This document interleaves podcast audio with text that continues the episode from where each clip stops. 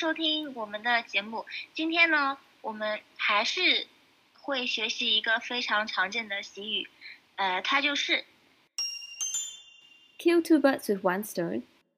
Kill two birds with one stone. 呃，这句习语的意思呢，就是 getting two things done at the same time，也就是说，呃，可以同时做两件事情。它有一个类似的中文习语，就是一石二鸟，也就是一举两得的意思。然后我们现在来看一个 example。 I killed two birds with one stone and picked the kids up on the way to the supermarket. I killed two birds with one stone and picked the kids up on the way to the supermarket. 这句话的意思呢，就是我在去超市的途中顺便接了孩子，一举两得。